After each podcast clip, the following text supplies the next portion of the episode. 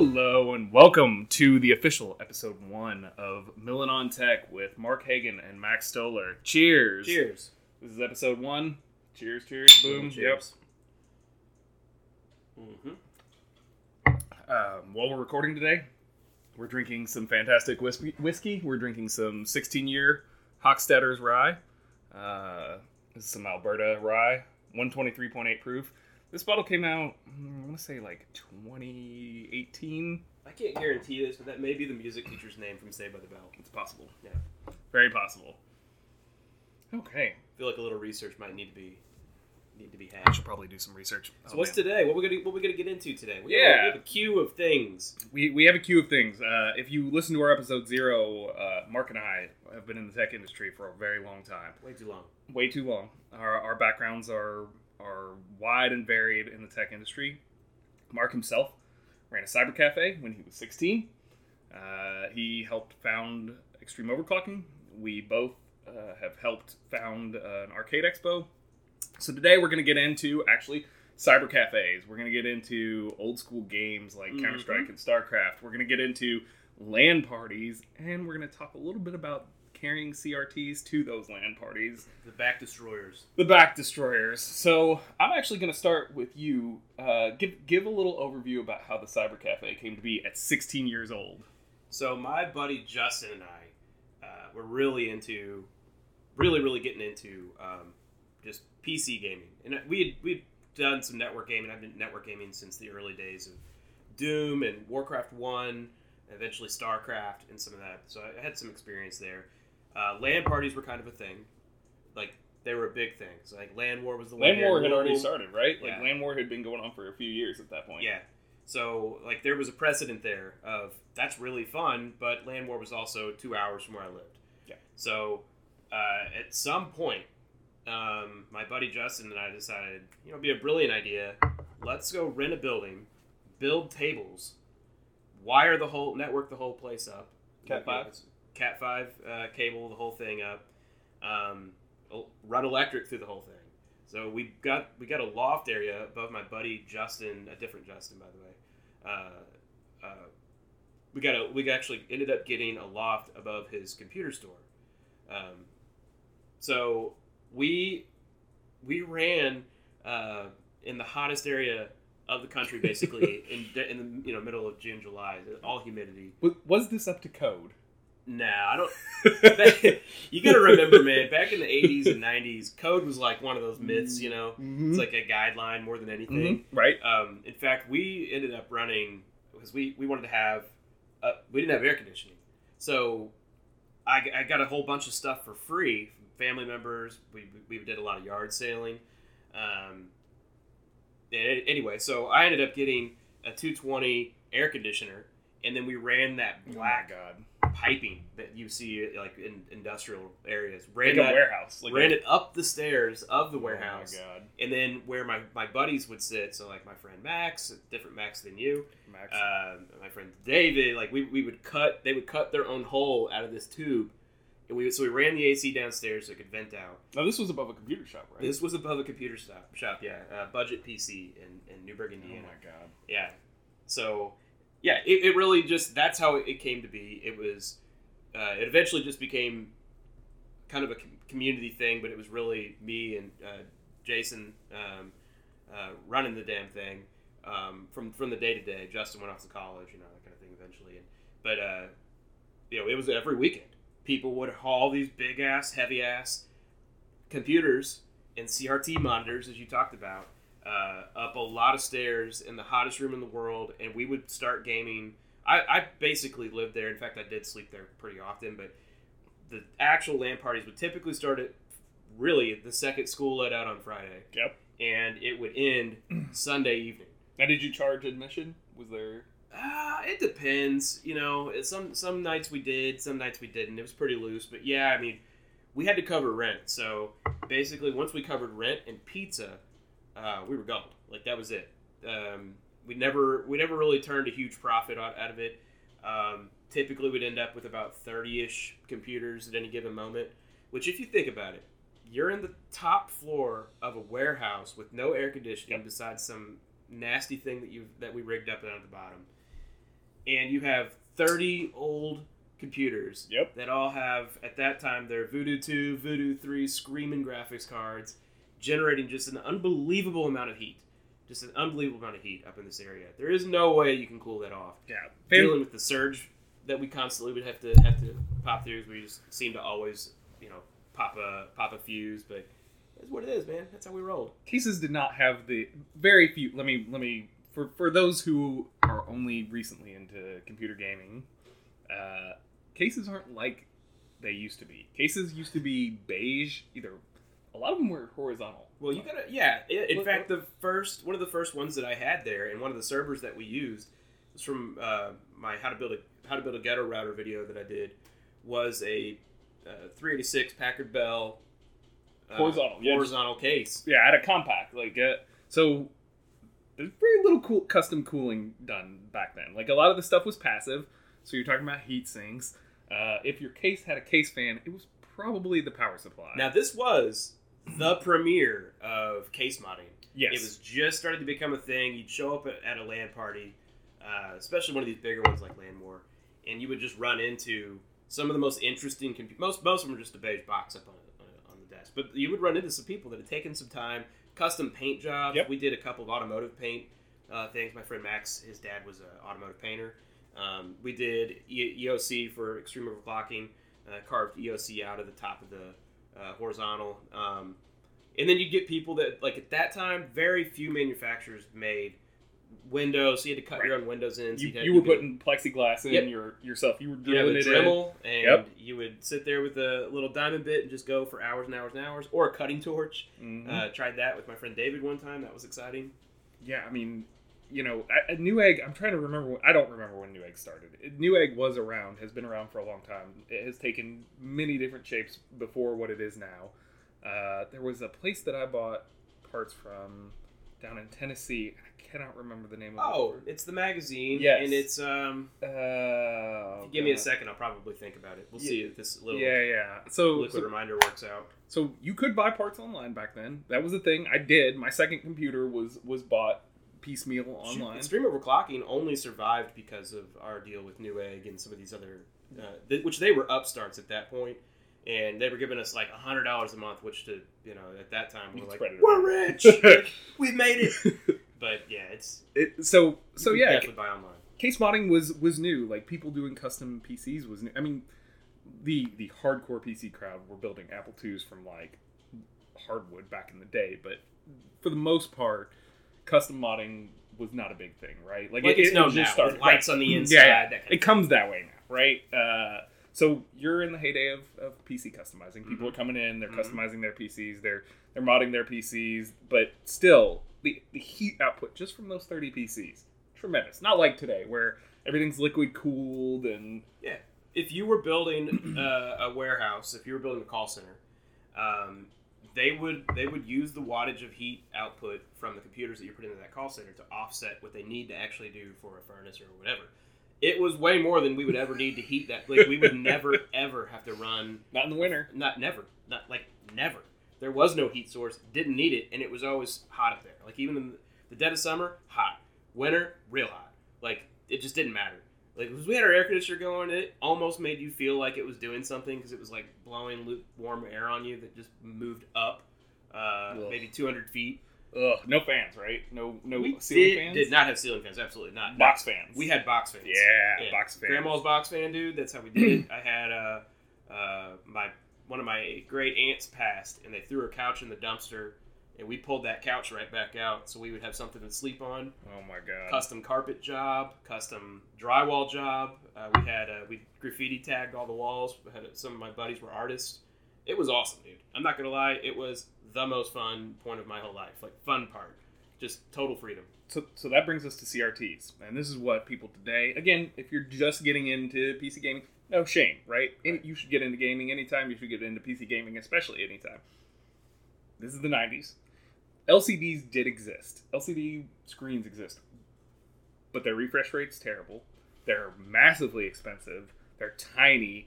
And you're not going to game on them. Because it's going to go like crazy. Like, no one is gaming on an LCD monitor at this time. You're gaming on a CRT. Because A, true color representation is incredible at the time. Refresh rates are incredible at the time. It was the only thing you could afford. And it was the only thing that you could afford. So, I actually don't have a CRT in this house, but the closest thing we're actually sitting in front of is my old plasma from 2009. Somewhat similar, not the same. Best. Back when everyone just assumed that plasma was the future and they were so expensive. They were so expensive. Well, they'll eventually come down and then... That screen also weighs like 180 pounds. The thing is ridiculous. Holy crap. 50-inch that weighs like 180 pounds. But best color representation, very similar to CRTs. But the point is that CRTs, much like this nightmare in front of me, put off a lot of heat. A lot of heat. In LCD, you're like, okay, maybe you could put your hand close to it and be like, oh, yeah, it's maybe a little warm. CRTs will heat up a room on their own. Oh, yeah, fried egg on that bad boy. And CRTs take up a lot of space, right? Like, so your LCDs like this, or even your old LCDs, they get like this. They get, you had some chunkier ones. But my 19-inch CRT, so I went to a computer show, because we had computer shows back then. Yep, there were plenty of those. Yep, so the Fair and Expo Center in Louisville would have computer shows. I went and picked up a ViewSonic 19-inch CRT, not flat screen. This would have been 98. I don't even know if Trinitrons might have been around. Trinitron was around. I probably should have. I worked at Best Buy and had to climb the big ass blue ladder and carry that down off the top shelf by myself at 16 to be able to bring it down, and it was the heaviest thing I've ever felt in my life. So Sony. To make their stuff feel more expensive and to shield the monitors, would add lead in on all sides of the flat-screened Trinitrons, and they weighed a ton. Now, this 19-inch CRT was probably a solid... I'm young, so I'm going to say anywhere from 35 to 45 pounds. That's my guess. Yeah. It's got nothing on a Trinitron, by the way. Nothing on a Trinitron. Yeah. But they're awkward. They go back, they're... Not easy to carry. 2.5, 3 feet. Back, just deep, not easy to carry. And if you're going to a LAN party, you're probably going someplace awkward. You're going to a basement, you're going to upstairs to a cyber cafe. Yeah. You're carrying these things. They were a backbreaker. Now, you mentioned LAN War. I actually used to go to LAN War because my future stepsister was like, hey, there's this nerd thing at U of L going on. I'm going to U of L. I can get you in. Do you want to go to this? You're a nerd. All over it. I was like, that sounds pretty awesome. I was like, yeah, I'm super into this. Like, this sounds pretty cool. So, yes, I went to LAN War back in the day, and this would have been, late, let's see. I'm aging myself. So, 15, this would have been about 2000, I think, was maybe my first LAN War. I want to say I was 15. I went to my first LAN War in 2000. That sounds right. It's hard to remember. At some point, what we need to do is deep dive into our old forum posts. Go on to like Hard OCP and search our usernames and find our old forum posts on there and EOC and oh god. I think I have the first EOC forum post ever. I think Jason had one, deleted it, and then I had the second. So I'm also user number one, even though Jason is the one who installed it, set it up. EOC was definitely his baby. I joined on for the ride when he launched it, but it was his vision. He did most of the reviews. I did a ton of them, but. Over the years, EOC's still around. That forum is still super useful. I had no idea. I'm still admin on there, but I never actually. Yeah, once a year maybe I'll log in. I have not logged in a very long time. I should probably get back on there. So yeah, at some point we need to deep dive into our old posts because I guarantee they're super cringy. I regret many things that I've said online. Most of them are just super nerdy. Yeah, we should do that at some point, but. Getting back to LAN parties. LAN parties were this incredible fun, right? Like, I feel like they've died out a lot now. You occasionally see people doing some console LAN parties. But there weren't console LAN parties. Consoles weren't online. They didn't have Ethernet ports, save for the Dreamcast. Right. Well, way before we did the Cyber Cafe, we would have LAN parties at my house. And we did that. Mm-hmm. It started as console parties, actually. So we'd have, like, the new game come out for the SNES or NES. Or maybe 64, especially when it got into like GoldenEye, something like that. So we would have all the neighborhood kids come out, and like that was how we grew up. We were the house that everybody came to. That's awesome. I had two older brothers, 2 years apart, so we spread 6 years in age variance. So we had a massive group of kids around the neighborhood that would come game, and then we started doing dial-up games. Oh, like Warcraft 1 used to be able to dial up. So we were playing my neighbor across the street, and then eventually we're like, well, we got to get a hub, and connect these up on the network because the lag is so bad on the 56K. Was it even? This wouldn't have even been. You would have been 28. We started. I wasn't. I was 14.4 at that time. 14.4. My buddy Stu got a Gateway, and I remember it came with a 28.8, or it started out 28.8. Yeah, 28.8 or 30. I upgraded my 14.4 to a 56K because I had a Compaq. I had a 1996 Compaq Pentium 133, and I upgraded that 14.4 to 56K, and I was like, oh, this is going to be blazing. Only to realize our phone lines were terrible. Oh, yeah. So I was not getting 56K. We had, I mean, at that time, I think I was still gaming on the Packard Bell, as we call it, the Crapper Hell. Mm-hmm. So it was a 90 megahertz, and then we got an overdrive processor. No, it's a 33 megahertz, and we got an overdrive processor that brought it up to 90. And we got it from, we got the overdrive from Best Buy, and I remember we doubled the RAM in it from... Yeah. Two megs to 8 megs, and it was like the most expensive stuff. I remember my dad, he was like, "This better make it scream," because this processor is like $200 or $300, and the RAM is like $200 to $300, which was way more money then than it is now, even in like current money time, like as far as the valuation of the dollar. Inflation's a thing. And then considering the fact that even your high end RAM and CPUs are barely scratching that even today, like it's nuts. Yeah, it's so I kind of went a similar route. My first PC was my sister's hand-me-down 486, and then in 96 the family pitched in, like my whole family pitched in and got me a Compaq, which I then pursued. It was Compaq or Acer there for a while, or maybe. No, Dell wasn't really. It would be HP. HP was around. Gateway. Because Gateway had the Mathco processor, the turbo button that everybody wanted. My friend Mark had one of those.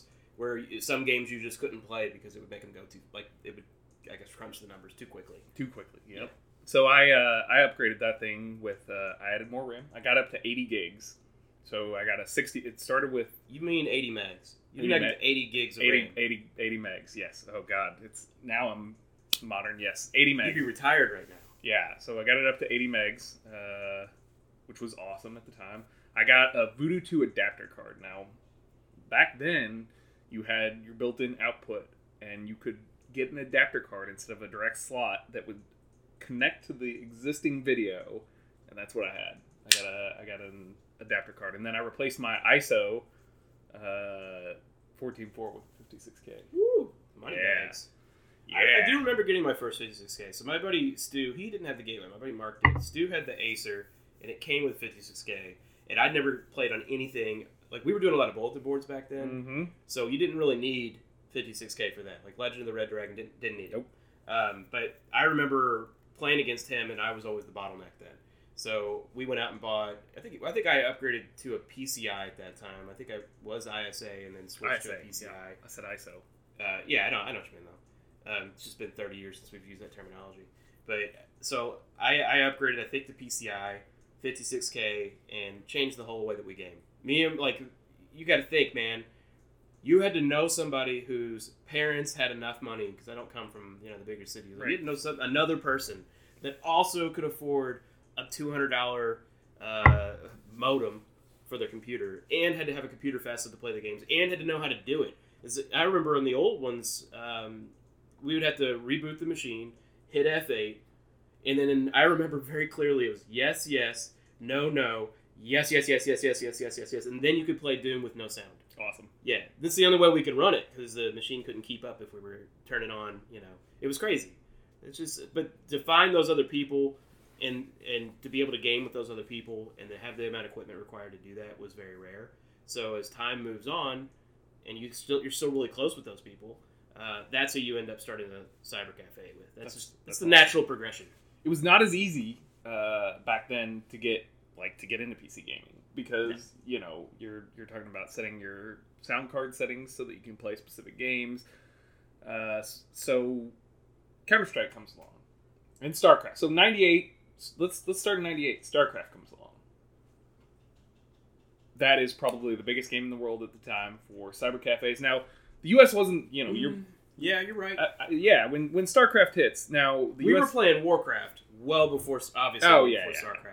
And Duke Nukem, well before StarCraft. Duke Nukem had a crazy multiplayer. In Duke Nukem and Quake 3 and Quake 3 Rocket Arena, eventually some of those things, like and well, Quake 3's post. Quake 3's 99, right? Quake 3 and Unreal 99 come out the same year. Unreal was a game changer, yeah. Unreal was a game changer, kind of so market mover. But when we go back to like the early Warcraft days, those were mostly played on dial-up. We wouldn't show up and play Warcraft at the Cyber Cafe.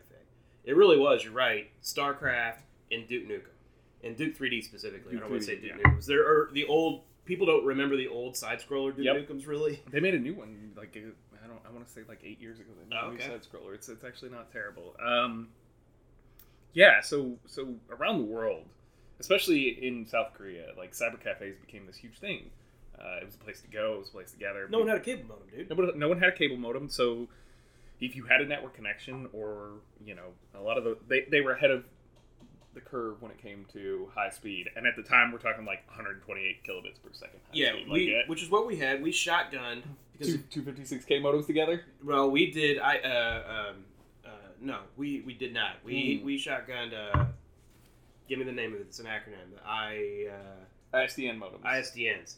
So we would shotgun the ISDNs together. So we 128-bit modems shotgunned together, as many as we wanted, because we the guy Jason who ran the computer shop downstairs was selling these things as like some side hustle or something like that. So, so we could just like line them up. Yeah, it was wild. So if you think about why people would come game there, first of all, it's where everybody else was that was doing that, and you should have seen people's eyes for the first time they came in there because it's magic. Like you got, I wish I'd seen it. Chain link walls on one side and black drywall, no ceiling, spray paint paint tagged walls the whole way through, custom built. Carpeted because you don't want to have your hands resting on the wood. Like it was nuts, man.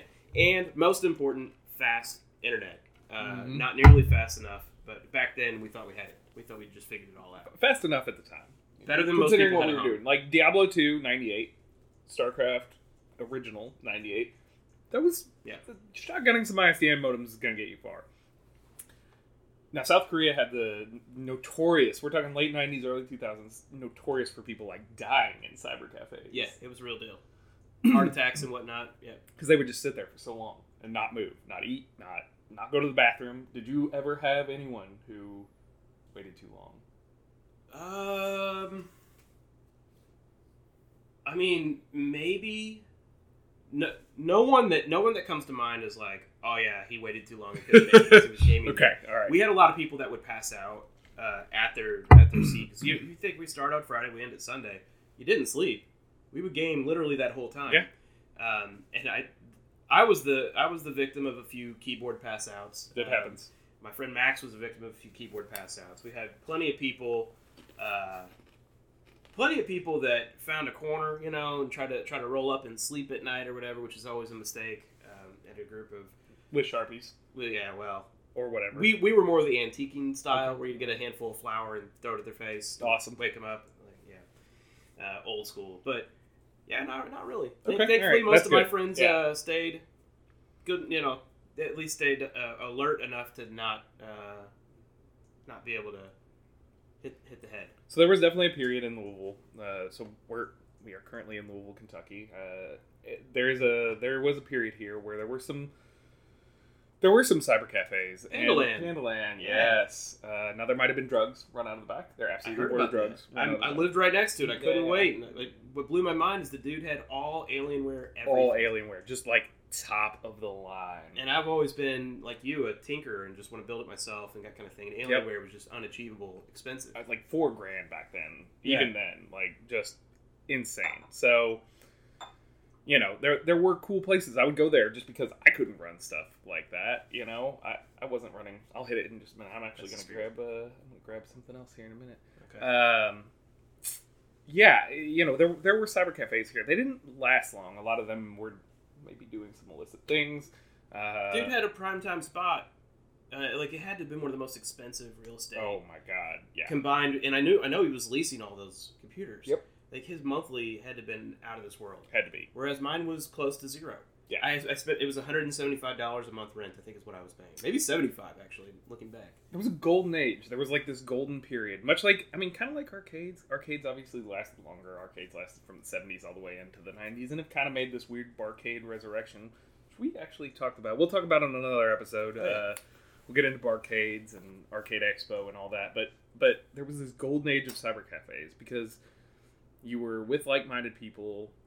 You could pay a very minimal amount and just go hang out all night. Like, I drink Bawls Guarana, which that is how I got through college. Bawls Guarana is how I got through college. I'm pretty sure I still have heart palpitations because I drank so much of Guarana, Bawls Guarana specifically. I feel like there was a legal thing with that. There was, man. It's a terrible idea. Oh, God. We drank the... So... I was with a group of people called the ACM, the Association for Computing Machinery. It's as nerdy as it sounds, but, you know, we got through college together, and we would buy cases of Bawls Guarana. Now, you couldn't go to, like, Sam's. It was always like, guys, where'd you get the Bawls Guarana? They're like, don't worry about it. That's me. I was the hookup. I was driving to Louisville from where I'm from in Newburgh, a few hours away, and I went straight to Bevco, which is a distributor. And I literally just walked up and said, hey, I run a cyber cafe that's 2 hours from here. And I was hoping, literally just hoping, that you guys would have this energy drink, this Bawls Guarana stuff. And they're like, we do. Came in a purple ribbed bottle, or bluish ribbed bottle. Looks like something out of Fallout. It does. And I would buy 4, 5, 6 cases of this, take it back, and then that helped cover our rent because, you know, we're selling those for a couple bucks a piece, maybe. And maybe we would charge $20, or at least have everybody just throw in on pizza. But it was the Bawls Guarana that would keep you awake for 3 solid days, and then you would crash like never before. Oh, yeah. It was on Sundays. It was magic. It was terrible. It was magic. I'm sure I will have later in life health issues thanks to Bawls Guarana. 100%. But yeah, so wrapping it up, Counter-Strike, of course, came along. The number of hours that I have in Counter-Strike, if there was something logging it, which there was it Xfire? What was the? Oh my God, there was a client that I used to use to chat people, and you could play games from it. Oh God, was it Xfire? I can't even remember. I don't know.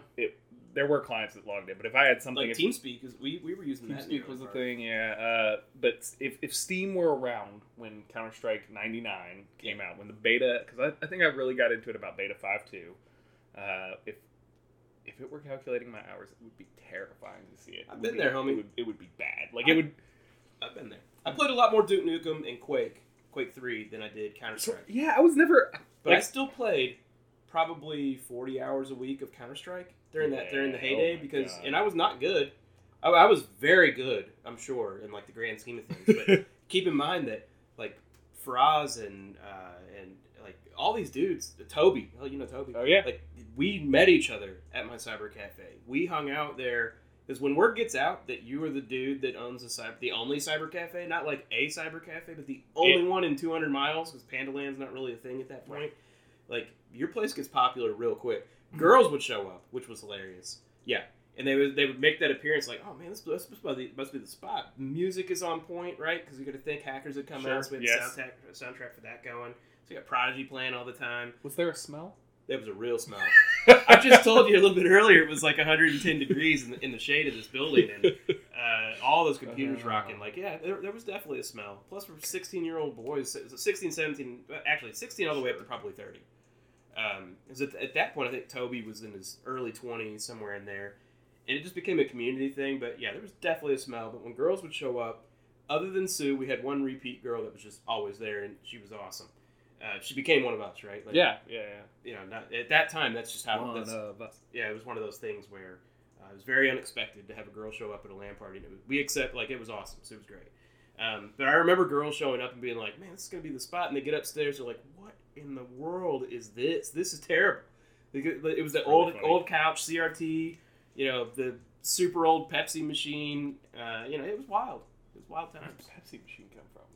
Some dude was giving away a Pepsi machine, and I'm a sucker for a deal. Yeah, I mean, if somebody's giving me a Pepsi... Dude, it took... I bet there were 15, 20 of us, and we had ropes tied around this thing. They are very, very heavy. I mean, it was I don't even know. I hadn't heard of a dolly yet. We had a dolly. We had a refrigerator dolly. Oh, wow. It took all of us, and several of us were underneath it, so there was no going back when she got it up there, because we would die. There is no way to jump out of the way because you're on a staircase, and you could hear the stairs buckling. So, we never should have put it upstairs ever, but we did, and from any given moment, it would have, the cheapest drinks you could possibly get, because we rebuilt the coin. Some Shasta? No, this was the stuff. Oh, this was like going to the dollar store. The knockoff of the Dr. knockoff. Thunder. Okay. And cola. Just cola. Just cola. It was the stuff you would buy in 3 liters back then. Oh, awesome. It was nasty. Awesome. Half the people get the shits. Half the people. It was just one of those things. Like, yeah, it was cheap. We did it too. That's amazing. And this is like 2 hours from us, from where we're at right now. This is up in, near Evansville, right? Yeah, near Evansville. About 40 minutes from Evansville. So about 40 minutes from Evansville. Like, yeah, it's crazy that this culture built up. It was around the country, right? Louisville's bigger, but Louisville, I think, took a long time to kind of get into the tech scene. We had some of that backyard tech scene, and we definitely had LAN parties. When we're talking 99, 2000, I'd finally built, I guess in 2000, because I was in high school, I'd finally built a new computer. This was my first, like, complete from scratch built. K62, 400 megahertz, terrible processor. Oh my god. Built it with a Riva tuner, TNT tuner. That 300A is the one that everybody wanted, man. Yeah. God. I had the Riva tuner for a while. Those were such a pain in the ass to get working. They were. Trying to get it. Yeah. Just not easy. Drivers back in the day. Oh my god. We could have a whole thing about DLL hell and driver hell. Everybody has it easy today. Everybody, people are still like, AMD/ATI. Drivers are terrible today. They're still, and I'm like, no, you all have, your games work. Your games launch. Like, you click it, you launch, you maybe have a frame drop or something from a bad driver. We're talking like, okay, we installed the driver, nothing launches. Yeah. Wait, we have to reinstall Windows? Yeah. Now, when I boot up, I get a black screen. Like, and that's it. So now I have to, like, take the driver out and try to troubleshoot blind. Yep. What just happened. Yeah. Oh, my God. Yeah. So gaming, it was different. It was very community-oriented. Everybody had to help one another because getting games to launch and stay stable was a different thing back then. But, man, it's a lot of fun. That era is just something that can never be repeated, right? Like I said, consoles today are awesome. They're easy. They make it easy to get together, easy to put it on a TV. Everybody has LCDs now. It's easy to move monitors around if you really want to. Yeah. But it's just not It's just not there anymore. The zeitgeist around LAN parties, the fever pitch, because everybody has broadband, pretty much. I mean, look, there are rural areas of the country that are unfortunately not connected, but for the most part, your major and even reasonably sized cities all have broadband. Well, we would swing by my buddy George's house first, pick him up. He would always have this massive laundry basket full of components that had to be carried out: keyboard, mouse, multiple mice, trackpads, speakers. Awesome. All the crap that goes along with it. Then homeboy would get his chair and carry it and put it in the back of my chair. You gotta have your own chair. He'd bring his own chair because if you think about it, all I had at this place were fold-out chairs, and they were not good ones. It's just whatever we had is what we had. So, he would bring his own chair. Then he would bring his big-ass monitor.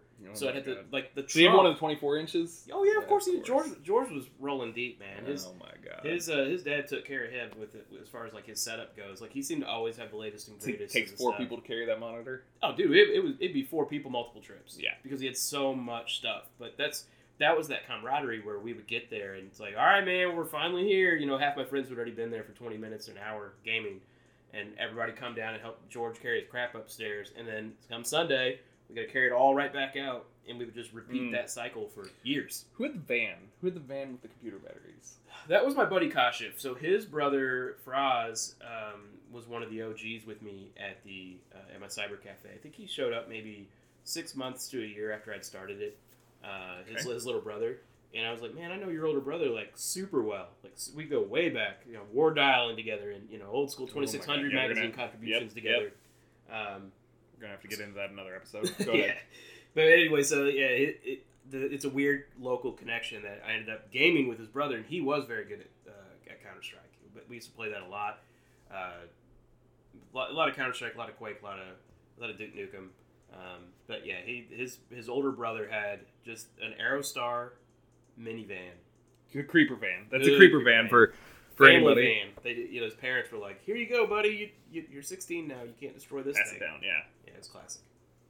Oh my god. All right. So the last thing. This will be our end point for the discussion on trust me, we're gonna have more discussions on CRTs, especially when we get into classic console gaming. Oh, yeah, Duck Hunt. Mm-hmm. We're gonna talk about overloading an entire hotel because we have too many CRTs plugged in.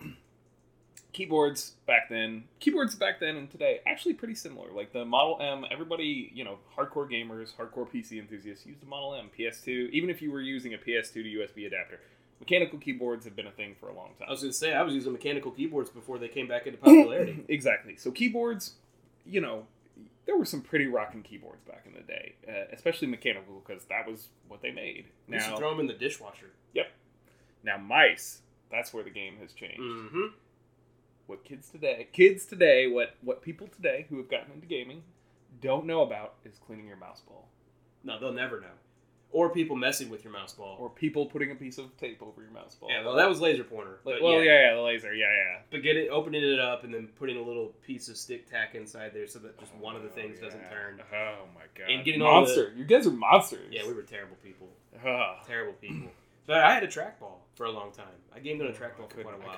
I knew people who did the FPS with a trackball. That was me. That was not me. Not forever. I eventually made the switch. I eventually switched over to a Razer Boomslang mouse, and that was super high end. This was like $100+ mouse when I was making like a nickel an hour at Best Buy, and it was an expense, dude. And I remember the driver for that was super important because the DPI on this thing was out of this world. So you could scroll for 16 minutes and your mouse pointer still wouldn't get over to the other side of the screen, right? Like you had to. This is laser mouse. Thing. Yeah, or not laser. This is the optical. This is before laser. Yeah, now it's laser. This is optical. Mouse pad was important. Yes, mouse pad was important for both ball and for optical. Mm-hmm. I'm gonna say for both of those. DPI. I think in early optical, we're talking like 600, 800 DPI. Yeah. At like the peak, and now you're looking at like 16,000 mice that do 16,000 that are like $30. It's crazy, but no one will ever know the pain of taking out your mouse ball and being like, oh, what the crap is gunked up on my. All right, there's hair on it. Let me get my finger in there and let me start. Yeah, it was nasty. Scratching off the rubbing alcohol. You gotta get the rollers, and you're like, let me scratch this. You got 4 rollers each way. Yeah. No one will ever know. No one today, thankfully, will ever know the pain of playing Counter-Strike with a ball mouse. Yeah, that could make or break your game, too. Oh, for sure. And people got weird about their mouse balls. Like, people with custom mouse balls that were weighted. Because you do weighted mice now. Absolutely. People did some weird things. And the clicking on your mouse was important because you got the dual Librettas. And it would fire as fast as you could click. So people got super weird about the stance, yes, getting after it, like the like they're on the original NES track and field. Oh my God, playing their big brother. Yeah, you gotta rock. If you're gonna rock the dualies in Counter-Strike, you had to have a quick mouse. And now we're old. We literally don't have the muscle capacity or whatever it is, the muscle that goes or the connected to. I don't even know Counter-Strike. The extra clicking muscle that all teenagers have that eventually goes away. It's all. Is StarCraft II still? StarCraft is still a thing. StarCraft 2 is still a thing. StarCraft 2 never was as big as StarCraft. Yeah, I mean, I played the hell out of both of them. I think StarCraft 2 was plenty big, but... yeah, I do. StarCraft had a long tail. In a way, yeah. StarCraft and Counter-Strike both had a long tail in a way that games just don't... You get games as a service now, and they're out for a year or two, and it's just not the same.